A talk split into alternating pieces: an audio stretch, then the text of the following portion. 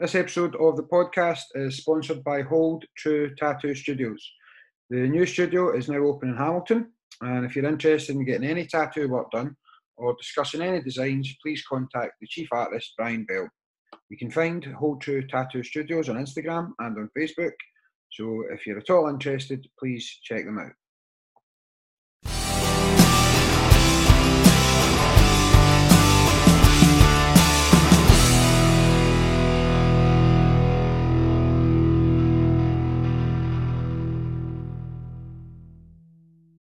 Right, okay, so uh, hello everybody. We've had a couple of weeks off from the podcast and uh, we're back with a real cracker. So I have uh, Guru Billy Brown with me today, and do you know, I was so chuffed when you said that you had been waiting on the invite. You, you wanted to come on the show because you're one of the characters yeah. in, in martial arts who... who's definitely been on the list. So I'm ho- so happy that we've got the time now to actually sit down and do this. So Very first honored. of all, welcome and thank you. Thank, thank you, sir. Very honoured to be here. It's uh, this is going to be an interesting and enjoyable chat. I'm absolutely certain of that. Uh, right, do you know, what I've been doing over the last couple of episodes is throwing in a little curveball at the beginning and just to start opening up the conversation, to get the conversation flowing. And I was on your social media the other day, okay. and I was really interested in your opinion on, on the Floyd Mayweather Paul fight. Now, I know that this isn't exactly martial arts. Oh. I know that this isn't exactly martial arts. Yeah. But uh, the reason why I want to chat yeah. to you about this to start is that I think my opinion is changing. So... Okay. Let's have a wee, let, let's hear your opinion first of all, and then we can have a wee chat about that before we, we kick on to the martial arts stuff, if you don't okay. mind. No, of course. Um, this is the thing. I am a huge student of boxing, not yeah. just training, but researching, uh, teaching. And I have been since early years, since the eighties and, and nineties. I was at in nineteen ninety-two, ninety-three, I was already a black belt in Taekwondo. I was, yeah, first, first or second degree already. And I started just getting every V H S tape on boxing fights, yep. ranging from old, old school to, to, uh, you know, Mike Tyson, obviously, you know, to, and I was just, stu- I would just study those, those fights constantly. Yep. And, uh, and so with that said, I don't know if what's going on today in the sport of boxing is good for the sport of boxing. Yeah. That's my biggest concern. Yeah, yeah. I love when people succeed. I love when people make money. But I don't know if you're hurting the sport. The, the sport's already hurting. M M A hurt boxing. Uh, not that it's a bad thing, but it, it did. I mean, you know, it took people's eyes off of boxing. And I prefer boxing over M M A, which is strange. I, I do too. I do yeah. too. Yeah. So I just don't know what the end game is here. I don't know what, May- like, first off, Mayweather's so rich. I mean, why? Why would you risk getting that? Why would you risk some no no name in a, in the in the world of boxing tarnishing your your your your name like that? You know, yeah.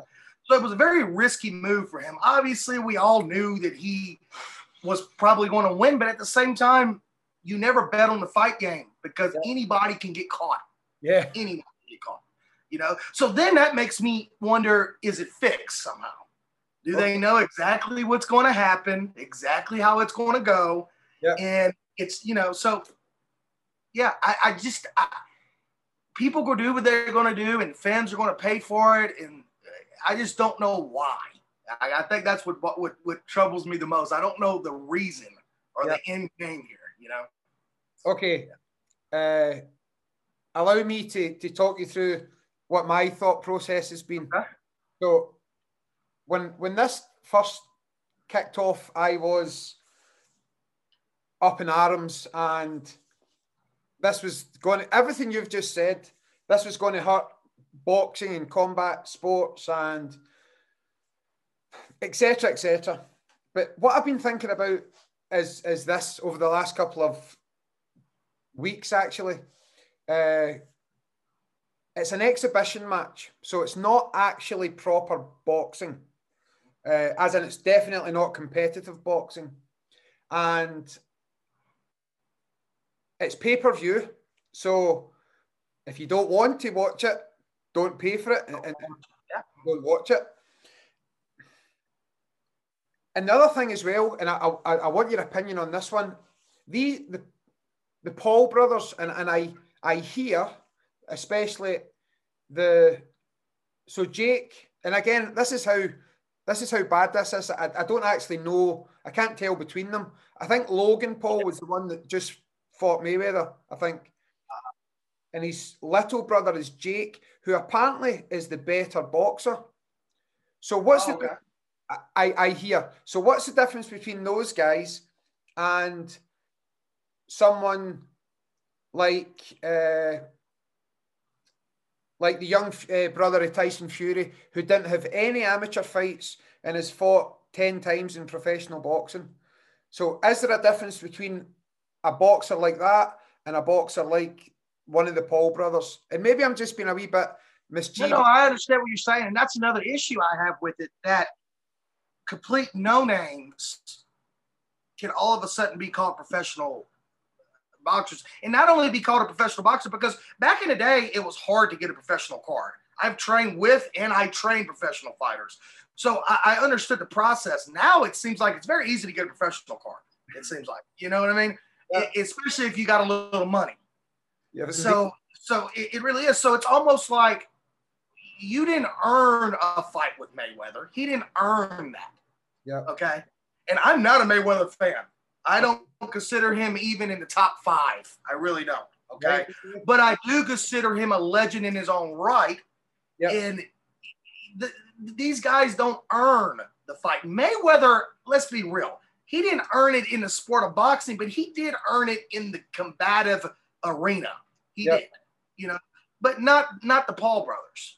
You know, so it was just, it's just very strange that's going on, but it's not the first time. Muhammad Ali did it with a professional ra wrestler once.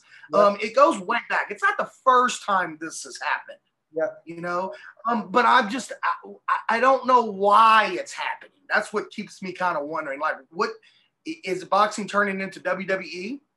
Is boxing turning into, uh, you, you know, is it going to be more of this? Is it good for the sport of boxing? I don't know. Is this going to get people to, Mayweather isn't fighting every six months anymore. He's supposed to be retired. So it, it isn't like people are going to be anxious to see his next fight. Yep. So who's his next fight will be with? A ballerina? I don't know. I hear you. You know, it's, it's, I'm really interested in the fact that you said that you preferred boxing to M M A as well, because I, I'm the same. Uh, and I wonder why that is, because martial arts, I would... I have an interest and would watch any martial arts at all. So you and I are speaking here as, as martial arts brothers. Right. Why do we prefer boxing? Do you know, it's... Well, I, I, think I, I think I may have the answer to that. And it's from my own experience, so maybe I'm biased, but it seems like in today's time, you learn a little mediocre boxing, you learn a little mediocre kicking, you learn a little mediocre grappling, and all of a sudden you're an M M A fighter. Okay. But boxing, you got to work your ass off. Yeah. In boxing, you got to earn those. Most times, you got to earn those stripes, so to speak. Yep. Yep. You know, you have to work your way up that slow ladder. It used yeah. to be slow, you know. It's you know. So so I, I think that boxing, not that M M A doesn't. Of course, you have to be dedicated and disciplined and driven. You have to. But boxing, from what I've seen, with the two. It's the people that are really trying to make it in the boxing realm just are driven and dedicated a little more than just a lot of the new upcoming M M A guys. Like I got guys call me all the time. Uh, I want you to train me and I want to fight in two months. You're not, I'm training, you're, you're going to train with me for a minimum one year, probably three years before I ever seek to get you in fights yeah. in, a, in, the, in the ring or cage. Yeah. You know, I hear so you. He, people don't want to, We come, uh, you've been training what, since you was five years old, correct? Yeah, yeah. So so you started in the eighties like I did. Um, so we used to take one thing, a sidekick. That's all we did in class, up and down the floor, sidekick, sidekick, sidekick, sidekick, sidekick, sidekick. Three hours of it where yeah. you can't walk the next day. That's dedication to it. now they, they won't stuff, people won't stuff quick today, and that irritates me because nothing worth having comes quickly. Yep. I, I think you've made a brilliant point there. And this is something that I've actually said to my own students very, well, re very recently, but, but a number of times. Part of that is our fault as instructors because we, we give in a little to modern society. When, when, when I started, it would be, okay, let's call it four techniques. One night, down block, rising block, middle block, punch for sixty minutes. That's it. It could be up and down the hall, up and down the hall. Uh, I wonder how many students we would have nowadays if we... We wouldn't. And so, back then, if you really think back there, like I remember, I remember my stepdad telling me that I have to go pay your dues at, at, at, at class today. And I'm like, oh, okay. He goes, twenty bucks is a month. That's what we were paying back then. You know, twenty bucks a month. Yep. You know, I, I don't get out of bed for twenty dollars anymore. You know what I mean? I couldn't imagine it. And people either quit or they stayed. That's it. You know, uh, yep. but the, but the, the discipline of the training. That's why I admire Hee Il Cho so much. He is above it all, above the great magazine covers and the great kicking and the great breaking. The discipline he has showed over the last fifty years yeah. is what astounds me the most about him. And when I when I hung out with him in Hawaii uh, in twenty nineteen, he had just got finished, finished working out. He was sweaty. Yeah, yeah. At eighty, at eighty years old. Yeah. seventy-nine, I think he was at the time. Yep. But but you know, and he was in a dojang by himself. He didn't have, you know, he didn't have a bunch of people cleaning for him. He's doing it all. He did it all. Yep. That discipline, man, is just unheard of in today's most martial art, M M A especially. I think it's the discipline, not the. And I know I may get slack on that if I don't if I don't clarify. Not the discipline to train. I, I they, there's these young guys coming up are are in great shape. They work hard, but it's the discipline to actually learn and be M M A, mixed martial artists. Yeah. Because like I said today, you just throw a bunch of stuff together and you call yourself a mixed martial artist. Yeah. It's not no more learning the actual art and then learning how to bleed them together or blend them together. It's none of that anymore, you know? There's a, there's a discipline to life, actually, that you hear it. I, I, I've experienced this, I've ex and, and the internet's terrible for it.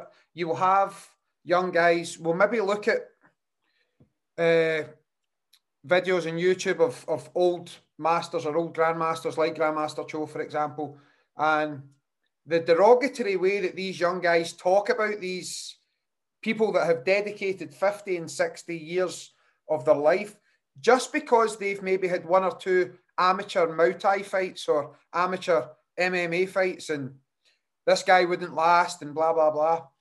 But it's even over and above all of that crap, it's the dedication to, to life. I'll, I'll, I'll tell you a quick story, and I think I've mentioned this in the podcast before. I want to, I want to talk about you visiting Hawaii actually as well, because uh, I think you've had quite an interesting last couple of years, and that plays a part in it.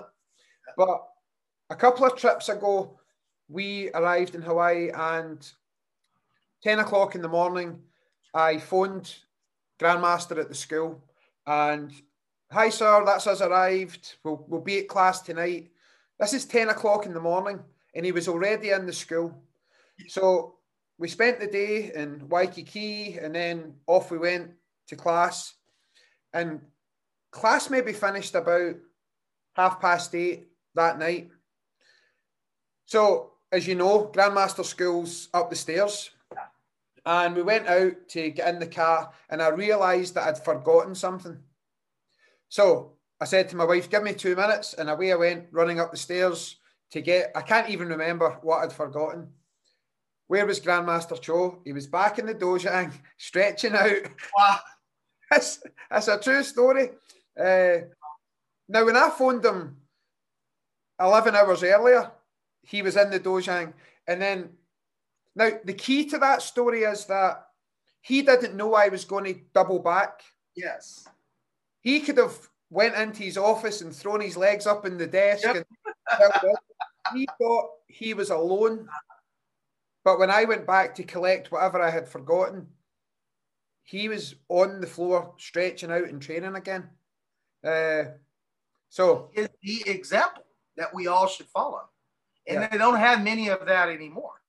They really don't. They're dying off. I mean, they don't have many of those anymore. We have to become those now. Those, and it's hard. I mean, I mean, it's hard. I mean, we live in a different time. We live in a different uh, uh, situations, but you still have to maintain that. Uh, I, I, I like to call it driven discipline. I mean, yeah. You have to maintain it because it's it's very rare today. It's very rare today. Yeah. Okay, so I know that over the last couple of years, there's been a lot of exciting stuff happen for you. There's been a, I think we were all knocked back by COVID, but I know you had just moved to open up a, a new dojo or dojang, and then COVID hit. And and I know you visited Grandmaster Cho in Hawaii as part of your, I believe that was your honeymoon, was it? Honeymoon, honeymoon. Right, so go back to, uh, go back to two years ago in Billy Brown's life. And you've just got married and you're flying to Hawaii, and then we'll pick up yeah. the story from there. What, what's been happening over the last couple of years? Yeah, yeah, yeah. Well, um, it's funny. The plan had been moving to Florida for a, a long time. So let me let me let me go to that first. Okay. So the plan was to to have the uh, honeymoon, and then open up a school in Florida. And uh, uh, so uh, obviously we didn't know COVID was going to try to derail all of that, you yeah. know. I mean, I was, we were excited, we were, we were on point, you know. So the the, the Hawaii trip happened. What was spectacular? I mean, it's Hawaii, and mm-hmm. uh, and and I got to see uh, one of my all time, le- you know, uh, inspirations, you know. So that was a great trip. Um, got to go to Pearl Harbor, and you know what? What a lot of people don't know, I haven't wrote much about it or talked much about it. My fa- my grandfather's first job as a Marine was to retrieve bodies out of Pearl Harbor. Yep. So, so, and then he went on to take the entire Pacific in the, with the uh, famed Second Weapons Division uh, Marine Corps. They're, they're famed. I mean, they, after that, they actually do not use the Second Weapons. They, they honored those guys with it. Okay. He, he, all of the, all of the main ones, Guadalcanal, uh, Tinian, uh, uh, uh, uh all of the main Pacific Islands, he was the first boots on the island. Um, so that was emotional for me. I mean, to the point where it's, it's real funny. Should I tell this story? I jumped the fence where the water was, where the where it happened. Okay. And I just sat at the, and there's a picture. I sat at the shore of the banks and just sat there and just meditated. Yeah. All, ten minutes, the wife's behind the fence. National Guard shows up, yeah. Lights flashing, and tell me on the intercom, please get back behind the fence, sir. And I'll tell them and thank you, you know. But it was it was one of the most uh, spiritual moments I think that I've had in a very long time. It was very touching. I mean, very very touching.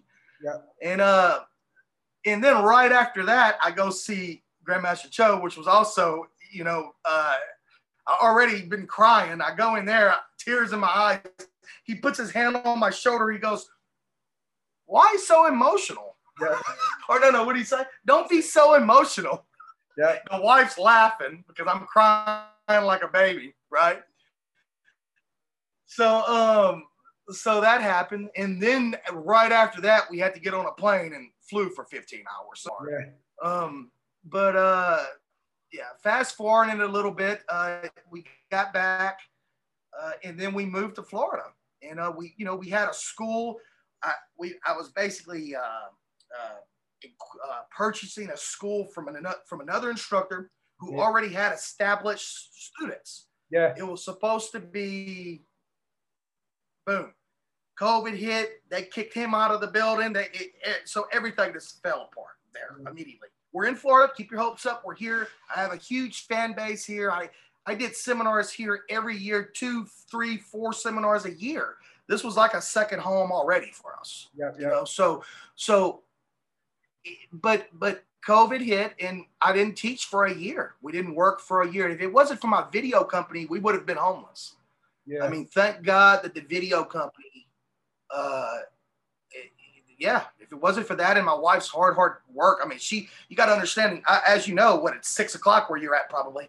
Um, yeah. Yeah. People buy videos from around the world. So if she gets a message from Japan, yeah. it, it, it, it it's morning time there, but it's for us, we're in bed. She'll wake up to sell a video, yeah. you know, and it was constant like that. And it still is, not as much now that we're working again, because now she's like, I'll wait till the morning to message yeah. them back, you know, but back then she was on it. So I, I got to give her, uh, say hello, wife. Hi.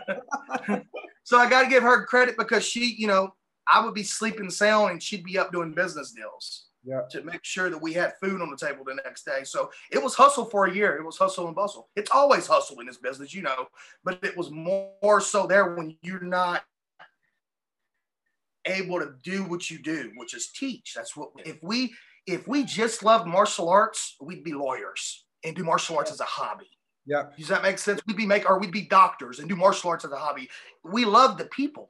That's what people don't understand. We love the people. We love the energy they give us.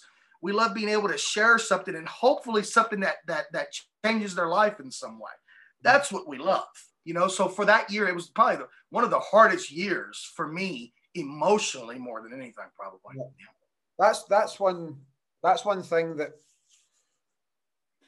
I don't know if people understand it or not. I think some people do. They don't understand the, the emotional connection that you have with the people. Uh, there'll be a lot of parents and things that might sort of drop their kid off to your class and yeah. they just see it as an activity. But we, we have a thing. Uh, one of Grandmaster Cho's senior students, who's the European director, Grandmaster John Darcy. Oh yeah, Mister Darcy. Yeah, one of the one of the most important lessons he ever gave me, and, and my God, he's given me thousands, was that we shouldn't run a martial arts club. We should run a martial arts school.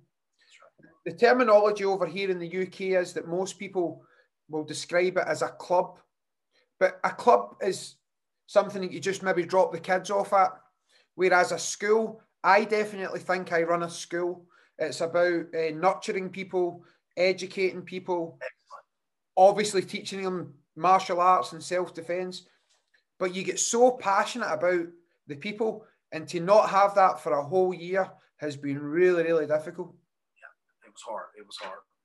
And it's, now re recovering from it, obviously, is hard too, because people are still, now every place is different. We've been very lucky here in Florida. We're a little more lax on it all, you yeah. know, and, uh, and, and, and, but at the same time, while trying to stay safe and stay, but, but we've been lucky. A lot of, a lot of sunshine, a lot of ocean here, yeah. you know, so people are just more yeah, outside all day in the sun. People are just more happy and not as afraid of things. Yeah. So we were lucky about that. But at the same time, yeah, it's still got that, the classes are, you're not signing up five students a day or a week like you used to, five, ten a week. Like, you're not doing that. That probably is not going to happen again for a while. You know, it really, yeah. it's probably not, yeah. you know? I mean, we're lucky if we sign two students a month, three students a month. It used to be five a week, you know? Yeah. So, yeah, you know, thank, we're getting back to it though. We we're we're all getting back to to uh you know, we survived something. There's gonna be something's more later. Yep. Our kids and grandkids are gonna survive stuff too. Yep. You know, so so this isn't nothing new to human human beings. Yep. It's, it's not new. It's new because of the media. It's new because of the uh uh the elements like that. But as far as getting over and overcoming, this is, a, you know, this is what we do. We're human beings. We're going to overcome it. That's just it. What, what have you learned about yourself this year? Patience. Okay. Patience. Yep. I used to, my grand, I, I've always had issues with patience. Right. I was always one just to act on it, make it happen yeah. now. Yeah. Yeah. Yep. You know, make it happen now. Yeah. And uh, my grandmother used to always pray that I would. She used to tell me, I'm, I'm praying for your patience, but she would say, you don't do it though. You don't pray for your own patience. I'm like, why? She goes, because you don't want to see what's going to come from that, let me pray. You know, sometimes you pray for stuff you don't really, you know, but um, patience, just knowing that we're in the where where we want to be, where we need to be, not where we want to be, where we need to be, and knowing that we're going to get through uh, the rain, and the sunshine will be the sunshine's always after a good rain, you know. It's, so uh, I think one of the things I've took from this year, and again, it's very rarely that it's very rarely I can have a conversation about martial arts and not speak about Grandmaster Cho. It just comes to my mind all the time when yeah, yeah. I think about martial arts, and his his lesson forever. I, the first time I met Grandmaster Cho was at a seminar in Glasgow, and this would have been nineteen ninety-two. nineteen ninety-two. Oh, okay. So I would have been like a kid, like a, a young kid. Uh, and since then, all the way up to when I seen him in two thousand nineteen, the same as you, it's about flexibility in body and flexibility in mind. And only this year have I finally realised that I might, might, I'm not there yet, but I might be catching on to that, that these things come into your life and you just have to roll with the punches sometimes. And as you say, there'll always be better times coming once you get through it. Uh, but I was very much like, it has to be like this and it has to be like that. And you couldn't do that this year because everything was so up in the air. So that flexibility. Well, the, the, the difference with this, with twenty twenty, was that we were, we didn't have a choice. Well, yeah. That's the difference. Yeah. We, the world just kind of, your, your, your free will kind of stopped for that year. Yeah. And we've never experienced that before. I mean, not in our lifestyle. I know our, our, our you know, our, I know our grandparents and stuff went through way worse than yeah. that. Yeah. You know, I mean, our great grandparents, I mean, good Lord, you know, they went through way worse, but in our lifetime, we haven't, that was the first time we had experienced something like that. Yeah. You know? Yeah. So that was the difference. Yeah.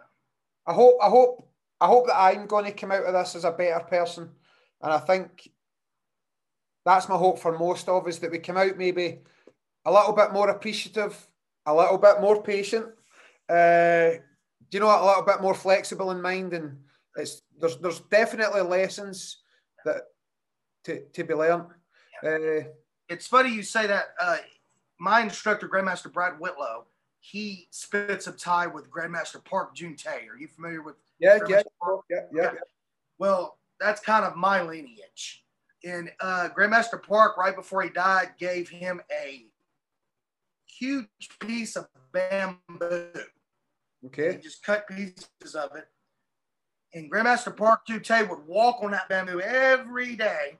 And uh, my instructor started using the term Jukam. Jukam is bamboo and rock. You got to be flexible like bamboo and strong as a rock. Yep. You got to be able to, to bend, but at the same time, never break.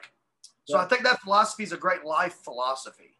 Yeah. You know, I mean, you have to be able to bend, but not break. Yeah. yeah. So funny you mentioned that, because uh, on the very last episode of the podcast, we had Stephen Gale, who is the, who's a sixth degree in G T F Taekwondo based okay. in Scotland. And a couple of years ago, and they, they still run it, they just opened the Jukam Taekwondo Center. So they, they, they called that off after what they had learned from uh, yeah. Grandmaster Park. So yeah. this martial arts world's really small. That's sick, man. It's a lot smaller than what you think. Yes. Uh, right, let's get a wee bit more in detail about you and your system. Do you know what's really interesting to me? Your system seems to have so many different influences. And I've been watching a ton of your videos on your YouTube channel and stuff. Uh, and it's a wonderful system, but there's so many different bits. So can you describe to us what's actually made up this? I mean, yeah, sure. System? Uh, I, I started training in around eighty-four from my father. So it was like a... Uh... It, it, to me, I thought every kid did this. It wasn't like, I, you know, and I, I was shocked when I would go to school and other kids didn't kick a tree with his dad this mor- uh, for an hour before school, like I did, you know? Yeah.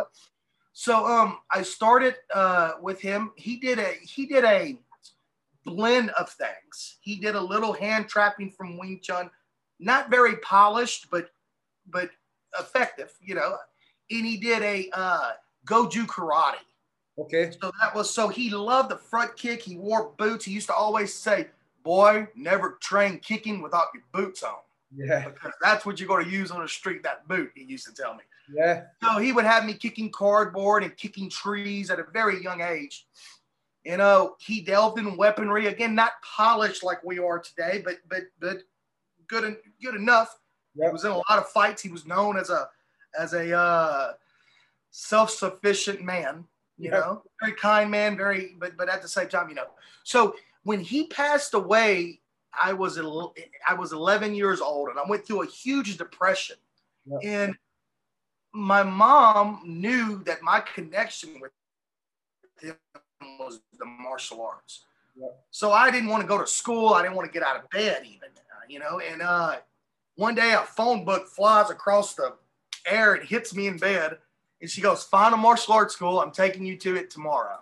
Wow. And I opened it up, and I don't know what I'm looking for out of eleven. The only martial arts I had had was what my dad had given me. I, I saw an ad of a man that said six-degree black belt Taekwondo.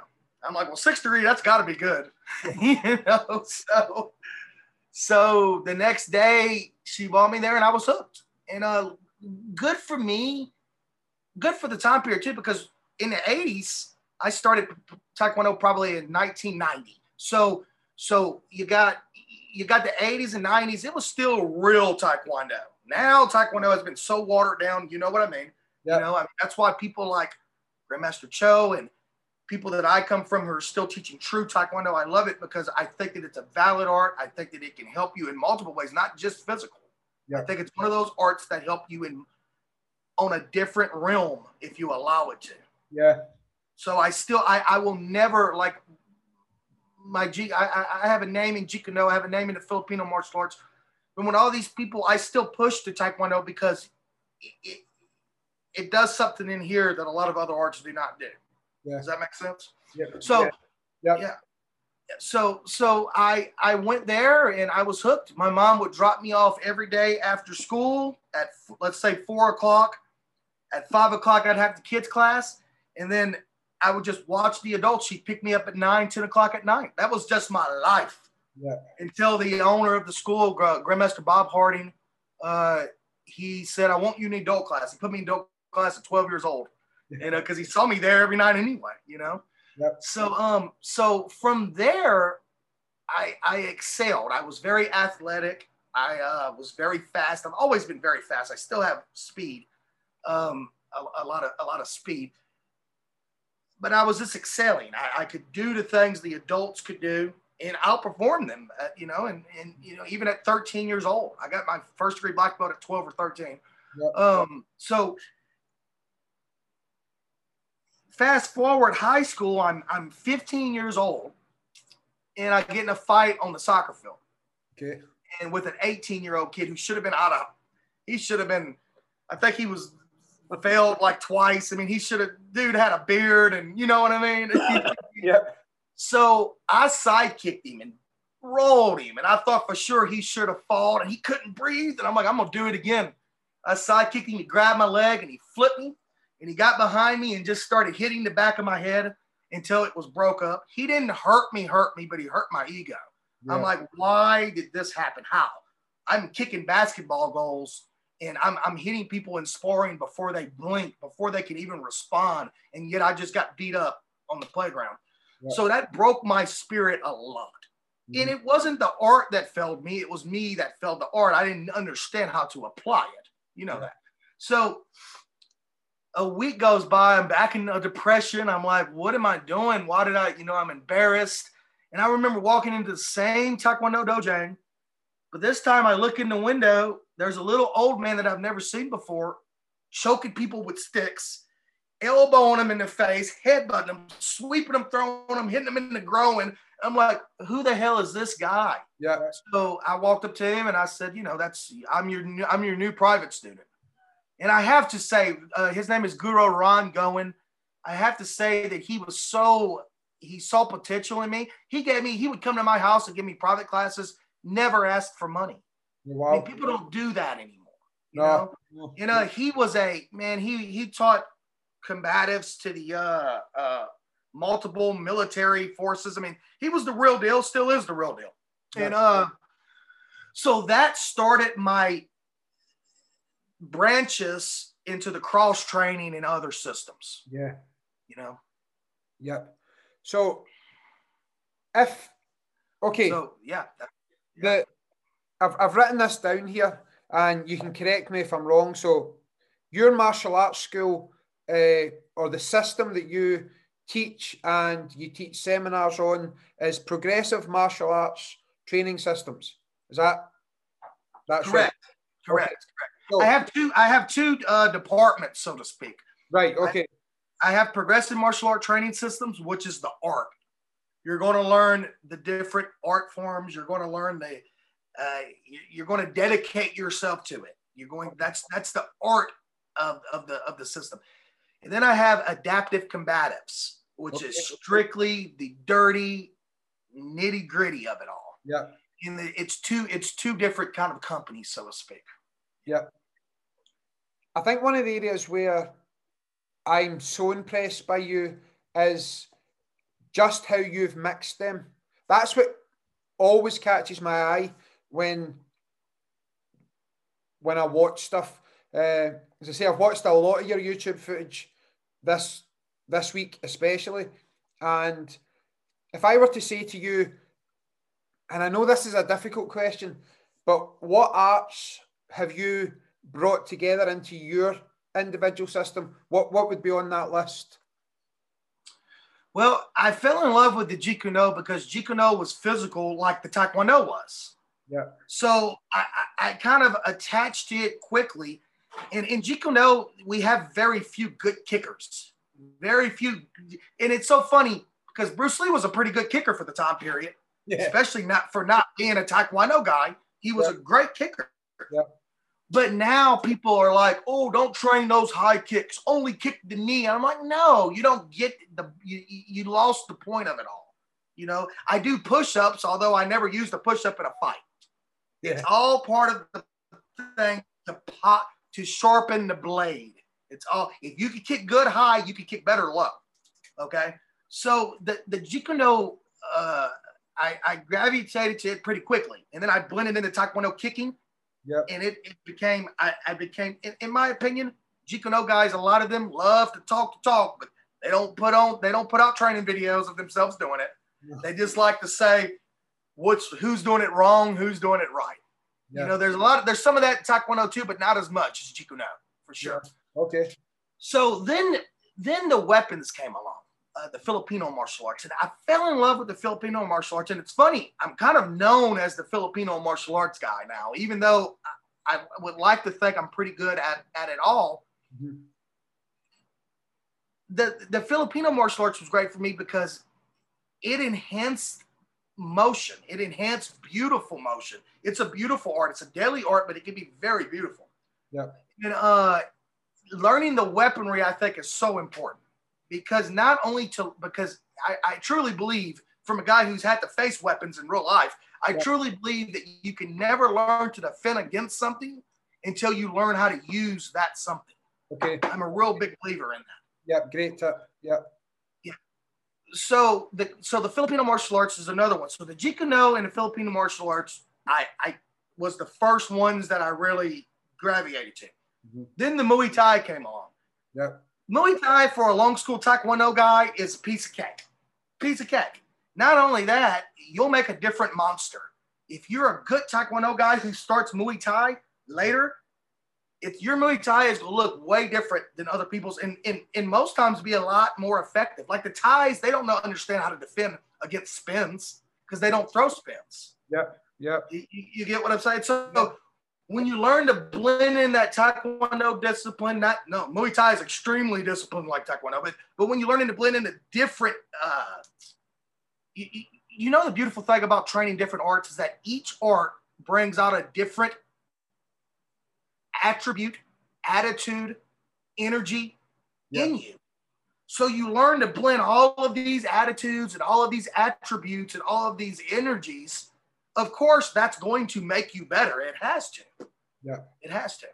Yeah. Okay. There's a couple of questions are, are coming to me about things that you've just said. The first thing is this thing about people being critical and...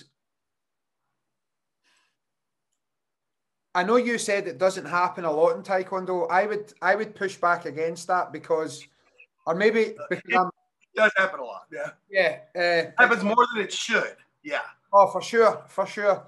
Yeah. The uh, good thing about the thing about Taekwondo is that there's so many good, or there has been so many good masters over the years. Yep. What you have now is a little different than Jeet Kune Do. There was one young man who died in yep. Jeet Kune Do. So now everybody's bickering about what it not, they're bickering about what it was instead of what it could be or what he would have wanted it to be. Yeah. So that's where it gets tight. It, you know, I had one guy, he's a, uh, he's a well-known YouTube J K D guy in his own right. Okay. Yeah. He has a following, he has his own academy, and I don't dislike him. Right. But he sent me a message one day and he goes, he watched one of my Muay Thai and hybrid striking Taekwondo blend videos. Yep, yep, he goes, yep. I thought you was a real Jeet Kune Do man. Real Jeet Kune Do men don't kick above the knee. And I'm just, that's the kind of stupidity you find yep. in the Jeet Kune Do world. The, the stupidity in the Taekwondo world is definitely a little different. You know what I mean? But it's still there. Surely people should look at someone like you. And it blows my mind that people don't understand that you can benefit from all of it. Why, why would, why would you rule out something? Why would you say, now let's say you were the best Jeet Kune Do guy that there's ever been. Why would you not at least know some high kicks? What, there's no way that that is detrimental to your study of martial arts. Lay it off. I mean, when, I, when in reality, in a real fight, you, you, I made a remark a couple years ago, and at first I had some uh, some kind of interference. People would message me like, I don't agree with that. But then it's funny, years later, people are like, dude, you're totally right. And I made this remark on, I think it was another podcast or something. Uh, I said, in a real life and death situation, you're only going to use three to five percent of what you train in a dojo every week. Yeah. Or a dojo thing every week. That's it. I thought, yeah. yeah, and I got it to a point where it was like three percent. I mean, it was like elbow you and go home. That was it. You know, everything else is for a couple reasons. The art, I think art is beautiful. I've seen so much violence, been a part of so much violence. As I get older, I don't even watch like M M A fights anymore. Yeah, I mean, I it's, I don't want to see it really. You know, um. So beauty's in the beauty of the art is good. And I also think for, for your spiritual, mental, physical growth on a personal level, I yeah. think that's why um, you do what we do, you know, fighting should be separated from that. If I hit you with a brick, that's no art. That's me winning. I go home. Yeah. Does that make sense? What I'm trying to say, you should separate the two. Yeah. Train for your, Train for yourself, train to make yourself better. And if you're an instructor, train to make yourself better so that you can hopefully give the students what they need. Yep. You know, separate the fighting part. Yep. How much of your training and teaching, and this is, the teaching part's a really important point because, well, let me ask the question first of all, how much of your training is influenced by your real life combat situations, like when you were working on the doors, for example? And then the second part of that is, surely that must influence the way you teach people. Oh, for sure. You have to yeah, yeah, yeah. pass that on. For sure. Well, what happened was I opened up my first school in the end of ninety-eight. And it was in it was right outside of New Orleans, Louisiana, is where I got my my when I opened up my first school. Um I wasn't a business owner. I was a good martial artist. And you know that in this business, that has very little, if you can be successful, to do with it. Yep, yep. I thought because I was so good that the students would just be knocking down the door to sign up, right? Yep. Well, that wasn't the case. So I needed to have supplement income. And I'm like, well, I can fight. So I started working in New Orleans yep. as a, as an eighteen-year-old kid. Um, and right away, it was shell shock to my system. I saw people get stabbed the first night. I saw a, a wife shoot her husband with a shotgun. It, it was just, it it, it it it wasn't martial arts. Yeah. Yeah. So it was a it was a wide, quick, huge awakening for me. It really was, you know. So, and for some reason, I did it for twenty more years. I have no clue. I have no clue why. But over that twenty years, it, uh, it was. I learned a lot about the human nature. I, I learned a lot about uh, pain. Mm-hmm. I mean, I, I, I, I got hurt. A, I got hurt a few times. One of them nearly ended my career. Okay. Um, but I also learned how to win a lot. Yeah. So that drive uh, or that, that knowledge, I should say, I, I think that it's very few instructors have that kind of uh, uh, uh, experience. And even fewer understand how to effectively apply it to their teaching for everyday men, women, and children who do not go work doors every day of the week for twenty years. You have to learn how to blend that. You can't just teach like, okay, I'm going to thumb his eyes and headbutt his face real quick and elbow him and I'm going to go. You can't do that with a kid or with a, you, it's more of what you learn from that. And what you learn from that is how to uh, manage people. Yeah. You learn how to read energy. You learn how to understand uh, that violence isn't prejudice. Yeah. Violence doesn't care how many belts you have, how many trophies you've won. It doesn't care how uh, your what your moral ground is. Violence will always do what violence does. Mm-hmm. That's that. That's what you learn. Yeah. The again to mention uh, to mention Grandmaster Darcy. Very quickly, he, as a, a younger black belt, used to do a lot of security work, and many of his, his, his students would be uh, on the same job as he would be. And I'll never forget him telling me a story about after they had closed, they had, had, had a bit of trouble on the door, and the guy, they'd sent somebody away who had come back later. Yeah, yeah. That happens a lot. Yeah, who come back later looking for trouble after the place.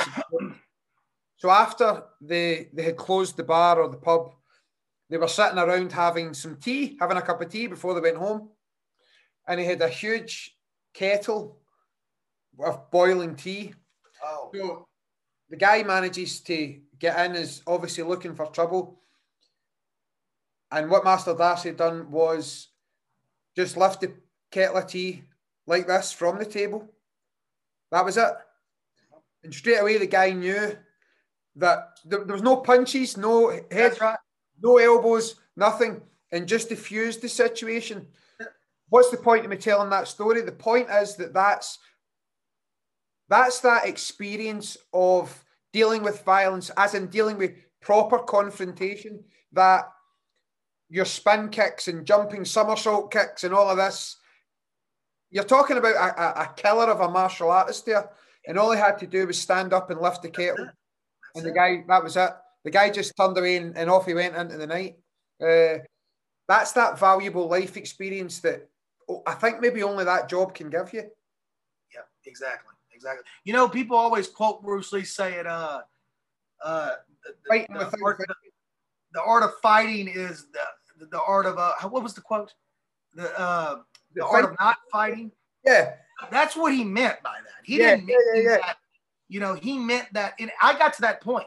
I, I literally got to the point where I could speak to you and make people urinate themselves. and, and, and, and the wife was witness of that. She worked a lot of the, uh, she was the uh, door girl. Right. Okay. For, for some of these spots. And she witnessed a lot of that. And it got to the point after I got over the phase where I, because there was a there was a there was a period where I looked forward to the conflict. Yeah. and and that's not good. And there was another period. The reason why I got out of it is because it didn't matter to me anymore. It, it didn't matter if I hurt people anymore. Yeah.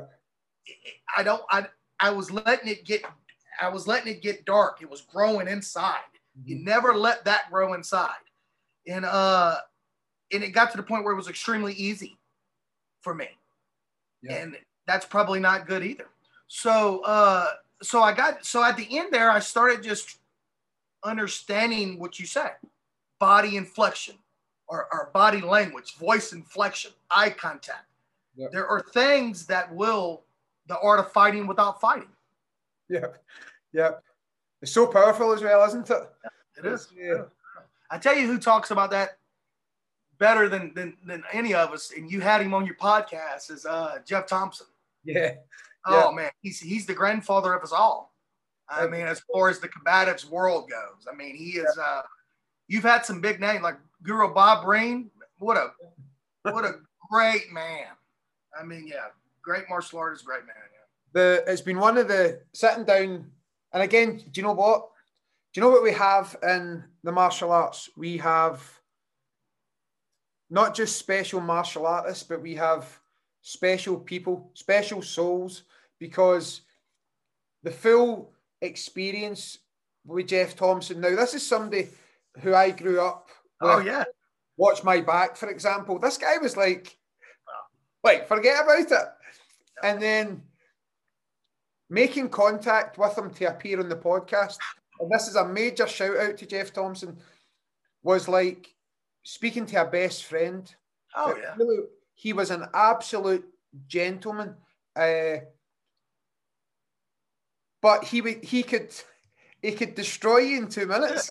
No, you know, and he's one of the few that learn how to turn the violence into a spiritual uh, awakening of sorts. Yeah.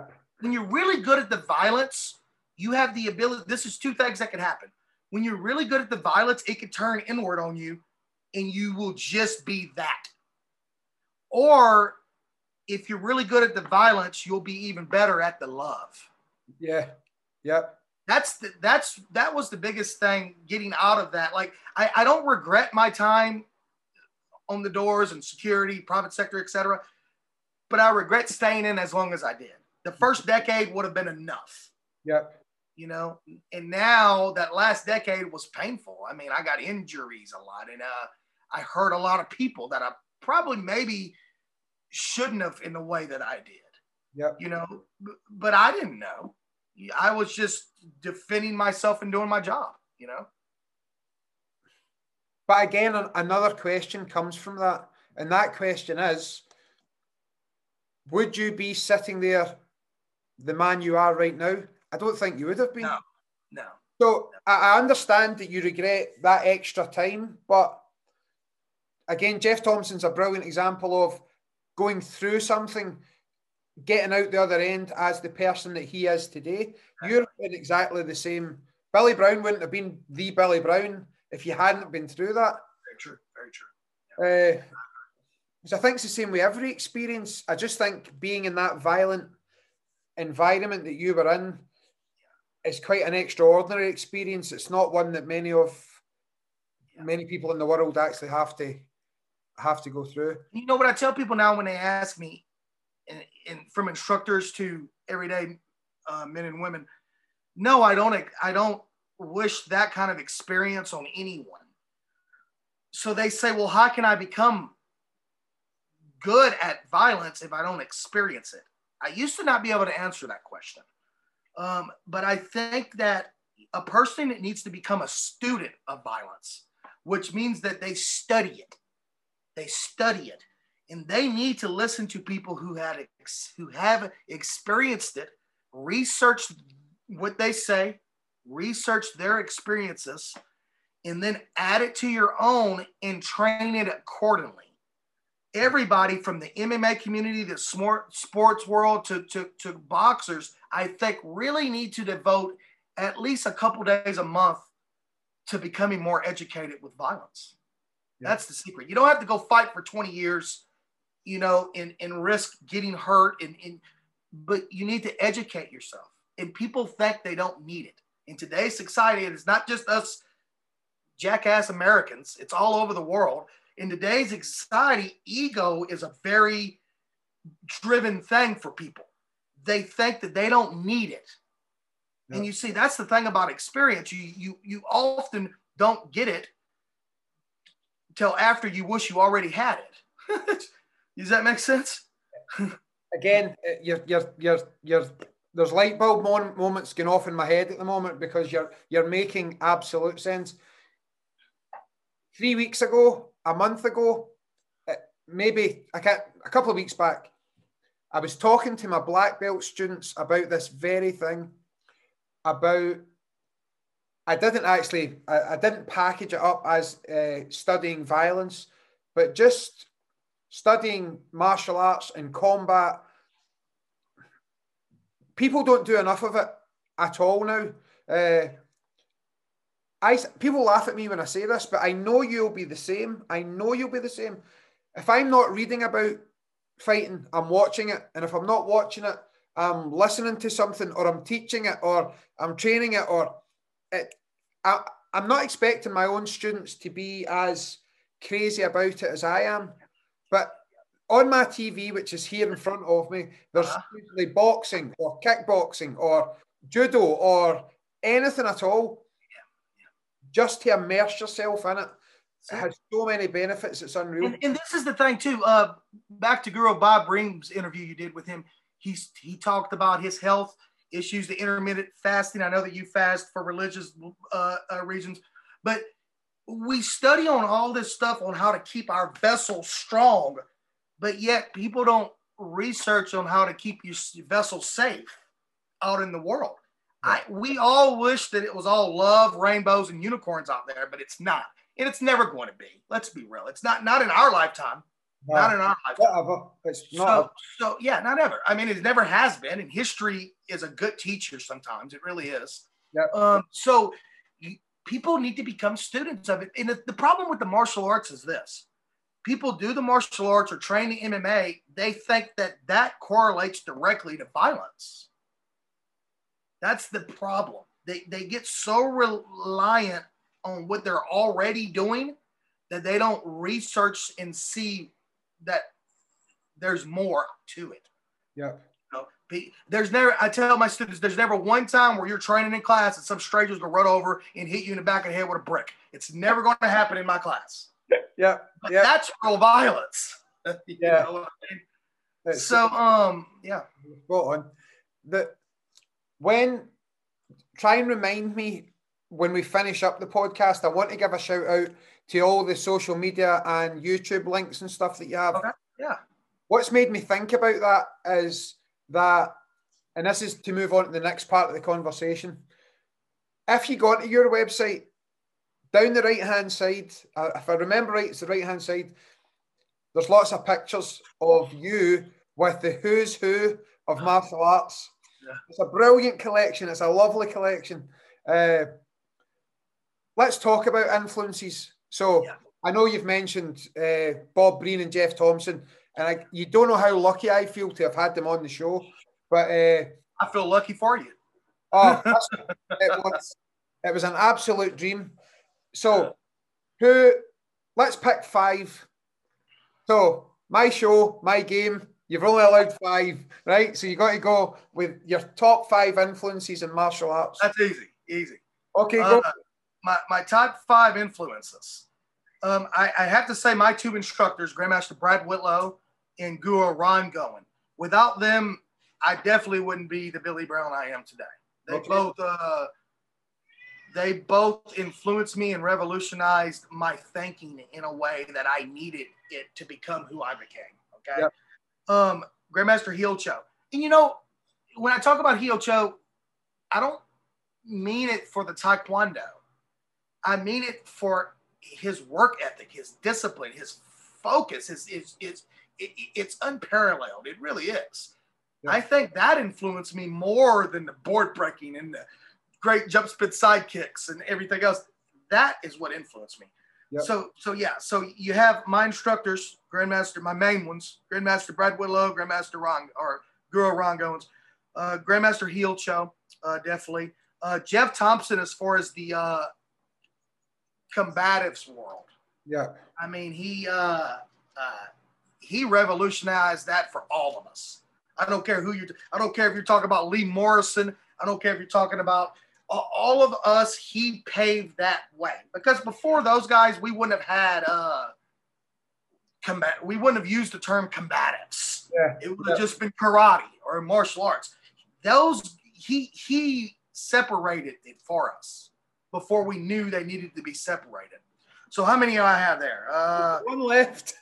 one left. Uh, definitely uh, Sifu Paul Vunak. Okay. Uh, he he he he came to me, you know, in the time that I needed it to mo the most. He when I started working on doors is when I discovered Paul. Okay. And I needed his uh his mindset.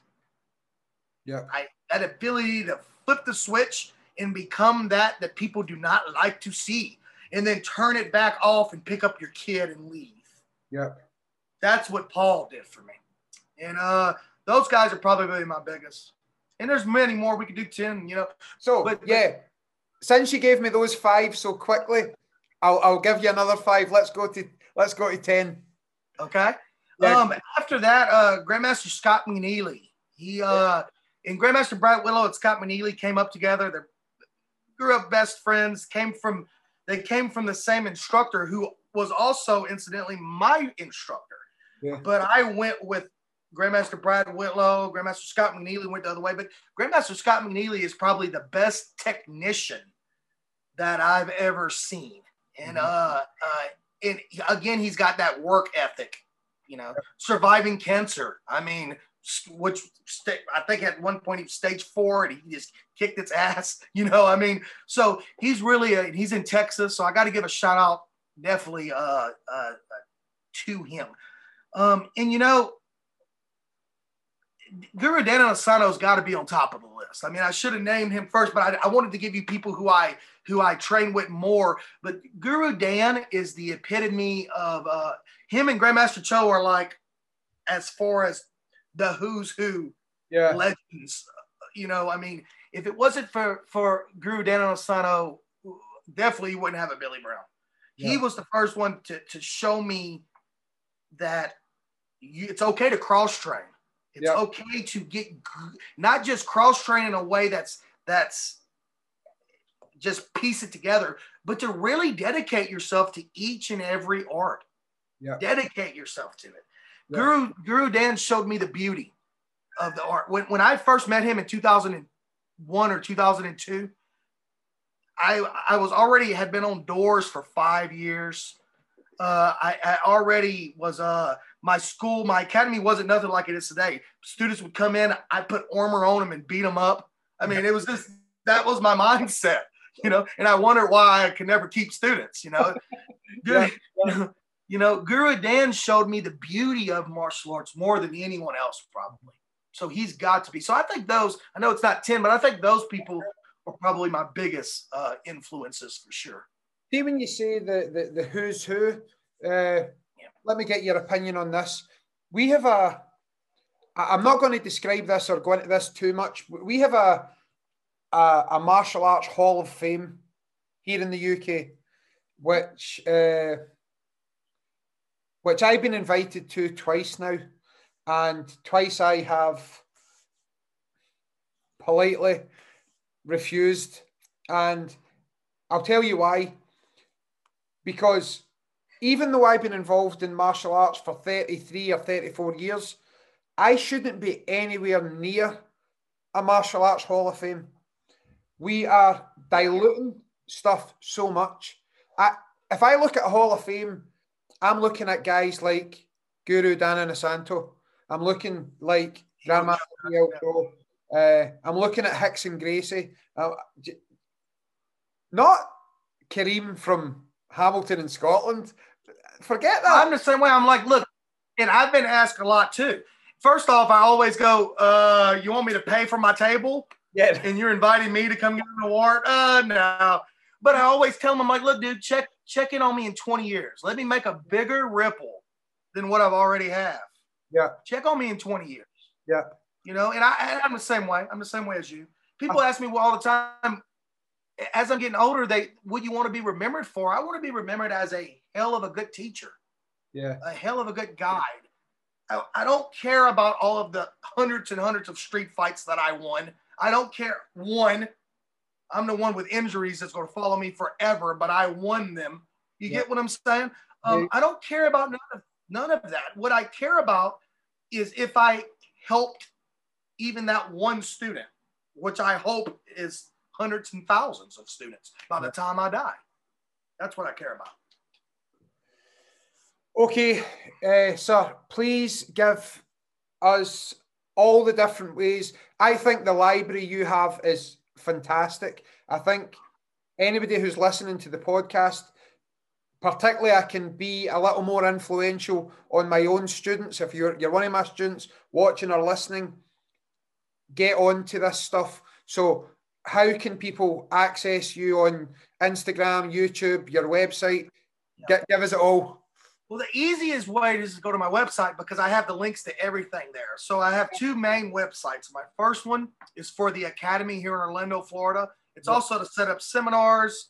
I, I seminar, uh, well, before COVID, I, I seminar all over the U S And coming up, it's going to be international. Um, we, we got some stuff maybe in the works uh, next year, maybe in your area. So we'll keep you, uh, we'll keep you, keep you posted on that. Yep. But uh, the biggest way is w w w dot empower u s a dot net. And, and you'll have, and, yeah, and that's E M, yeah, empower u s a dot net. Okay.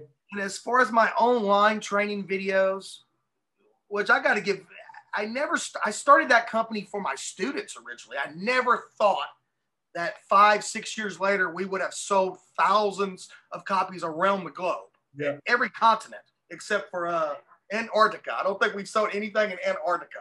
I don't know if they have computers there or what, but uh, but uh, we've been very blessed, and that company saved our our hides during yeah. COVID. So, but um, I'm very proud of it, um, of of that. I, I enjoy coming up with new video ideas. Right now, we're about to start filming another one, a stick and dagger video. Okay. Uh, uh, so, yeah, we have the Jeet Kune Do video series coming up in the future. We have the uh, uh, uh, Strikers Game Changer, which is going to be heavily Taekwondo influenced. Okay. It's coming out in the future. So a lot of a lot of new projects, but I enjoy that being creative with that process. Yeah. Because it's hard. People think I just put it out there. No, the, my Kali video, which is ten hours long. Yeah. Took us eight and a half months. Yeah, I would imagine so. Yeah, yeah. And all I got was ten hours of eight and a half months. Yeah. So it's a, it's a lot goes into it, to the process. Yeah. Um. Yeah, yeah. That's the, the wife just said, if anybody has suggestions of what they would like to see, let me know. Yeah. I mean, I'm always up for what the people want to see. Yeah. But uh, but Progressive Productions is w w w dot pro action videos dot com. Okay. So those are the two main videos, and you can find my social media on both of those. Perfect. Perfect. What's your wife's name? Sorry, again. Her name is Brittany. Brittany, why don't you pop on and, and give us a, a, a hello? Pop, pop your head in. She's not. Hello. she she didn't have makeup on. She said, I'm not going to be in this one. I'm like, okay, well, we might have to say hi. Yeah, well, that, that that's that's that's that's great that she did. Uh, right, Guru Billy Brown, thank you. Uh, this conversation went exactly the way I thought it would. I I I knew we would just sort of bounce ideas off each other, so I was really looking forward to it.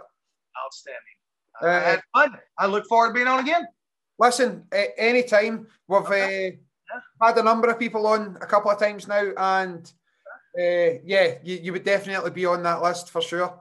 Okay, sir. Thank you. I enjoyed it, sir. Thank you. Have a good one. We'll God talk soon. You. Take care. Bye now. Bye-bye. Bye-bye. Bye-bye.